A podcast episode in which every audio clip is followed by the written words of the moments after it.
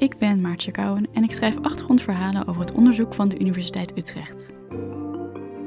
Dit is een verhaal over dierproefvrije innovaties. Dierproefvrije wetenschap next level. Ooit als student je eigen labrad ontleed of een kloppend hart uit een kikker gehaald, terwijl de rest van de klas precies hetzelfde deed? Het is voor de meeste wetenschappers geen verre herinnering. En tegelijkertijd lijkt het voor huidige studenten een leven geleden. Met hologrammen kunnen Utrechtse studenten nu virtueel elke laag van de anatomie van een rat verkennen. Met een plastic varken kunnen ze oefenen met bloedafname uit de hersenen en een robotpaard simuleert op een geavanceerde manier inwendige onderzoeken. Deze uitvindingen bieden nieuwe manieren om over het leven te leren, zonder het gebruik van proefdieren. En niet alleen voor studenten. Slimme innovaties zoals organen op een chip en virtuele mensen tillen onze wetenschap naar een hoger niveau en verminderen of vervangen tegelijkertijd proefdieren. Onze studenten zijn de alumni en professionals van morgen. Dit is het moment om ze op te leiden voor een wereld waarin proefdieren niet de standaard zijn. Van een afstand lijkt het gewoon een groepje studenten dat met elkaar staat te praten op de gang. Wie dichterbij komt, ziet dat ze ieder een grote zwarte bril dragen en dat ze ombeurten in het luchtledige wijzen naar iets dat helemaal niet lijkt te bestaan. Maar voor de studenten is wat ze zien levensecht. Een blik door hun bril leert dat ze kijken naar een hologram van een rat. Door te drukken op de eveneens virtuele knoppen maken de studenten verschillende lagen zichtbaar. Alleen de bloedvaten, het skelet of juist specifieke organen. Ze kunnen het zo ingewikkeld of eenvoudig maken als ze willen. En zonder een dier te ontleden, kunnen ze in 3D de anatomie in detail bestuderen. We moeten onszelf continu afvragen hoe kunnen we onze studenten op de best mogelijke manier opleiden. En dat is niet standaard met proefdieren, zegt de Utrechtse hoogleraar anatomie en fysiologie Daniele Salvatori. Virtual reality bevordert het ruimtelijk vermogen. 3D-structuren leer je nou eenmaal moeilijk van 2D-plaatjes in een leerboek.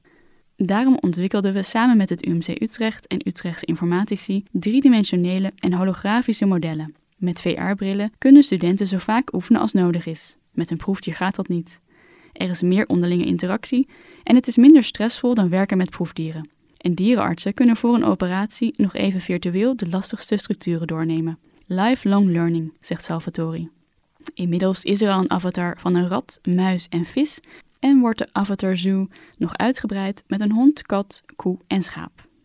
En dat is niet de enige educatie-innovatie van Utrechtse bodem. Het Center of Excellence for Plastination and Virtual Reality, een initiatief van de Universiteit Utrecht en het UMC Utrecht, ontwikkelt naast virtuele modellen van dieren en mensen ook plastinaten. Door in een dood dier het water en vet te vervangen door polymeren, zoals rubber en epoxy, ontstaan levensechte modellen waarin de anatomie jarenlang te bestuderen is. Zachte plastinaten lenen zich ook voor het oefenen van klinische ingrepen bij dieren, zoals injecties en inwendige onderzoeken. Dat vermindert het gebruik van proefdieren aanzienlijk. Hoewel proefdieren sterk de associatie oproepen met onderzoek, worden er namelijk ook veel proefdieren gebruikt in onderwijs. Jaarlijks worden er in Europa 10 miljoen proefdieren gebruikt voor wetenschappelijke doeleinden, waarvan 200.000 voor onderwijs en training. En dat is een onderschatting, zegt Salvatori. Door dierenartsen in opleidingen bijvoorbeeld, studenten in de life sciences, promotiestudenten, technische ondersteuners en onderzoekers die oefenen met anatomie, onderzoeksvaardigheden of operatietechnieken. Het kan ook anders, zegt Salvatori, die hoofd is van TPU Utrecht, een initiatief dat discussie en proefdiervrije innovatie stimuleert en recent het studieprogramma Better Science with Less Animals ontwikkelde.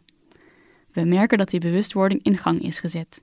Zowel in onderzoek als onderwijs zijn er vastgeroeste ideeën en zijn proefdieren lange tijd de standaard geweest. Studenten van nu zijn kritisch op het gebruik van proefdieren. Onderzoekers staan meer open voor het groeiend aantal alternatieven. Onze studenten zijn de alumni en professionals van morgen. Dit is het moment om ze op te leiden voor een wereld waarin proefdieren niet de standaard zijn. Die alternatieven hoeven niet altijd heel geavanceerd te zijn. Soms zijn het eenvoudige oplossingen die tot een ommezwaai leiden, vertelt neurochirurg Bart van der Zwan, die regelmatig met een bos rozen de labzaal binnenloopt. In het begin keken studenten raar op. Dit is toch de cursus microchirurgie? Is het vandaag soms Valentijnsdag? Maar het zijn juist de bloemblaadjes die onderwerp van studie zijn.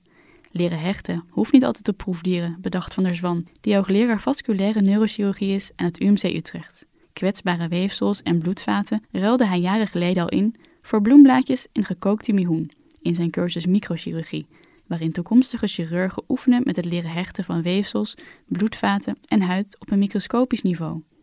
Het is makkelijker, goedkoper en diervriendelijker dan werken met proefdieren, zegt Van der Zwan. Met proefdieren werken vereist veel geregel en het werd steeds lastiger. Ik had in de literatuur al eens gezien dat het anders kon. Bloemblaadjes blijken ideaal om mee te werken. Als je te hard drukt, zie je gelijk een afdruk. En mihoen trek je snel kapot. Je moet er heel voorzichtig mee werken. Dat is een mooie training. De eenvoudige alternatieven maken de oefeningen bovendien een stuk laagdrempeliger. Neurochirurgen moeten simpelweg hun handvaardigheid trainen. En dat doe je het beste door veel te oefenen. Dat kan met mihoen en bloemblaadjes onbeperkt en even tussendoor. En maak je een fout, dan pak je een nieuwe mihoensliert. Dat zou je met een rat nooit doen, zegt Van der Zwan, die de cursus ook wil aanbieden aan vaatchirurgen, oogartsen en als hechtcursus voor huisartsen in binnen- en buitenland. Het is simpel, maar effectief en het scheelt veel dieren. Maar wat als je juist moet leren werken met dieren? Zelfs daarin kunnen dieren in de eerste stappen uit het zicht blijven. Ook in de proefdierkundecursus, de basis voor iedereen die met proefdieren gaat werken, hoeven proefdieren niet altijd het leidend voorwerp te zijn.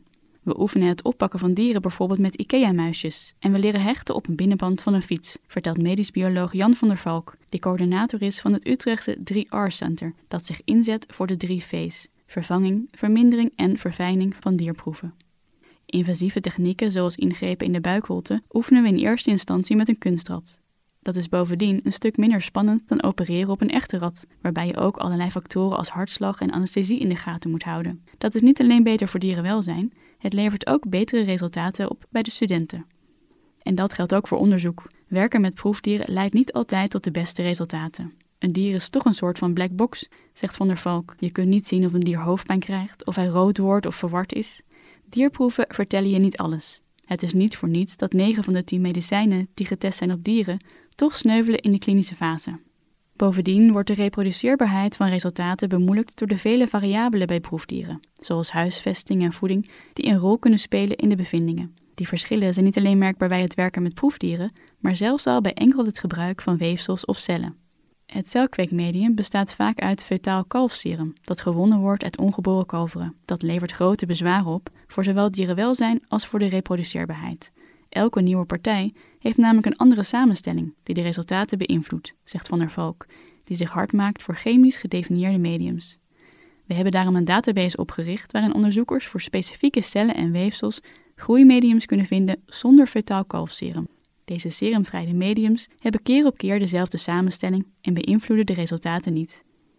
Proefdieren zijn niet de gouden standaard. Het wordt tijd dat wetenschappelijke tijdschriften dat ook gaan inzien en niet langer vereisen of ondersteunen dat resultaten in proefdieren worden geverifieerd, zegt Van der Valk, die bijna met pensioen gaat. Ik heb hoge verwachtingen van de volgende generatie, die de huidige routine en het gedachtegoed zal doorbreken. We moeten bij medisch onderzoek niet uitgaan van een dier, maar van de mens. Want hoeveel zegt een dier eigenlijk over de mens? Veel situaties in het menselijk lichaam zijn niet goed na te bootsen in dieren. Ziektebeelden bij de mens zijn niet terug te vinden bij dieren. Dat betekent dat je concessies moet doen en je altijd moet afvragen hoe relevant resultaten van proefdieren zijn en hoe je ze moet interpreteren, zegt Roos Mazereel, hoogleraar experimentele farmacologie en medeoprichter van de Utrecht Advanced In Vitro Models Hub. In vitro modellen bieden wel de mogelijkheid humane cellen en weefsels te bestuderen. En hoewel onderzoekers niet een geheel lichaam kunnen nabootsen, worden technieken als organoïden en organen op een chip steeds geavanceerder. We werken met microfysiologische systemen waarbij we delen van organen nabouwen op een chip. Daar kunnen we microvloeistoffen doorheen laten stromen om de bloedbaan of urinewegen na te bootsen, legt Mazereel uit. Zo'n chip bestaat uit een plastic plaatje met microkanaaltjes en kamertjes waarin complexe weefsels van cellen groeien. Door bijvoorbeeld medicijnen of voedingsmiddelen toe te voegen, kunnen onderzoekers live het effect volgen onder de microscoop. Dat zorgt niet alleen voor minder proefdiergebruik, maar ook voor betere wetenschap. De samenhang tussen verschillende organen is de grootste uitdaging, zegt Mazereel. De volgende stap is het aan elkaar koppelen van meerdere organen. Darm, lever, galgang en nier bijvoorbeeld. Met name voor geneesmiddelen is het belangrijk inzicht te krijgen hoe verschillende organen omgaan met de medicijn. Het wordt opgenomen in de darm en dan via de bloedbaan door de nier uitgescheiden of via de lever omgezet en door de galgang uitgescheiden. Voor voedselallergieën is de koppeling tussen huid en darmen dan weer heel belangrijk. We willen verschillende onderdelen als een soort Lego-blokjes aan elkaar koppelen om zo de humane fysiologie goed na te bootsen. De Universiteit Utrecht is onderdeel van het consortium Human Organ and Disease Model Technologies, dat werkt aan het verbinden van verschillende mini-organen. We merken een grote interesse van studenten in deze technologieën en behoefte aan onderwijs hierover. We leiden een nieuwe generatie op die anders aankijkt tegen proefdieren en voor wie dit soort innovaties de basis zijn, zegt Mazereel. We zijn er nog niet en we kunnen niet alles in vitro, maar wel steeds meer. Door onze technologieën te combineren met computersystemen kunnen we het onderzoek nog verder optimaliseren. Zou het onderzoek en onderwijs zelfs helemaal zonder proefdieren kunnen? Het Virtual Human Platform zet de eerste stappen daarin. Dit initiatief brengt data bijeen over de veiligheid van chemische stoffen en geneesmiddelen zonder het gebruik van proefdieren. Het is het grootste project in Nederland op dit gebied ooit. Het multimiljoenenproject startte in de zomer van 2021 met meer dan 30 partners van universiteiten, bedrijven en gezondheidsorganisaties, vertelt projectleider en toxicoloog Juliet Ledger. Van de 100 miljoen proefdieren die wereldwijd jaarlijks gebruikt worden, is 30% nodig voor de wettelijk vereiste toxicologische veiligheidstesten. Het opmerkelijke is, die veiligheidsbeoordelingen zijn er om de mens te beschermen terwijl ze op een dier worden bepaald. En dat terwijl de voorspellende waarde van dierproeven voor de menselijke gezondheid beperkt is. Het is niet meer van deze tijd. De mens moet het uitgangspunt zijn, niet het proefdier, zegt Ledger. Doel van het Virtual Human Platform is volledig proefdiervrije beoordeling van de veiligheid van chemische stoffen en farmaceutische producten voor de mens, uitsluitend op basis van menselijke fysiologie en biologie. Het systeem verandert heel langzaam als je stapje voor stapje gaat verminderen of vervangen. Het biedt te weinig innovatie, zegt Ledger. Het is tijd voor revolutie, geen evolutie. Dat doet het platform door innovaties in datawetenschappen te integreren met menselijke weefselkweekmodellen.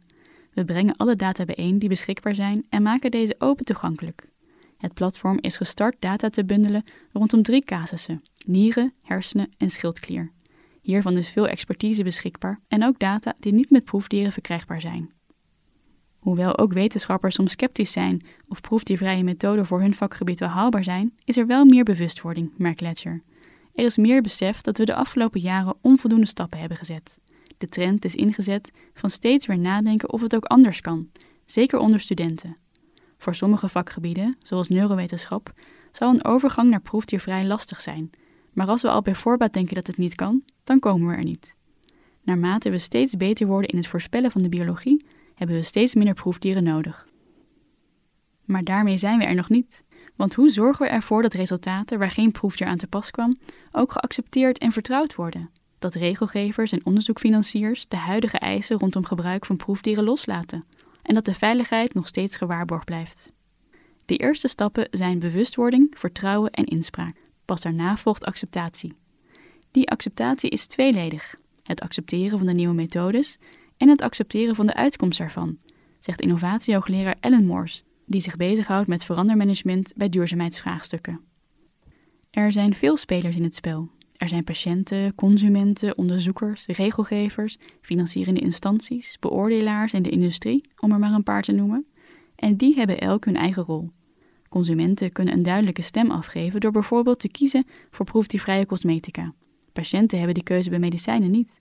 Zij zijn in het debat doorgaans passiever. En onderzoekers kunnen heel vooruitstrevend zijn, maar zijn soms toch verplicht hun onderzoek in proefdieren te verifiëren omdat regelgevers of financiers dat eisen. Beleidsmakers kunnen soms remmend werken op innovatie, maar ze kunnen ook kritisch zijn op gevormde routines rond een proefdiergebruik, wat juist een stimulans is voor de transitie, legt Moors uit. Al die partijen moet je betrekken in het innovatieproces en bijscholen in de nieuwe proefdiervrije mogelijkheden. Uitzonderlijke omstandigheden kunnen bovendien een nieuw licht werpen op vastgeroeste ideeën over dierproeven en medicijnontwikkeling. Zo kwam vaccinontwikkeling tijdens de coronacrisis in een stroomversnelling.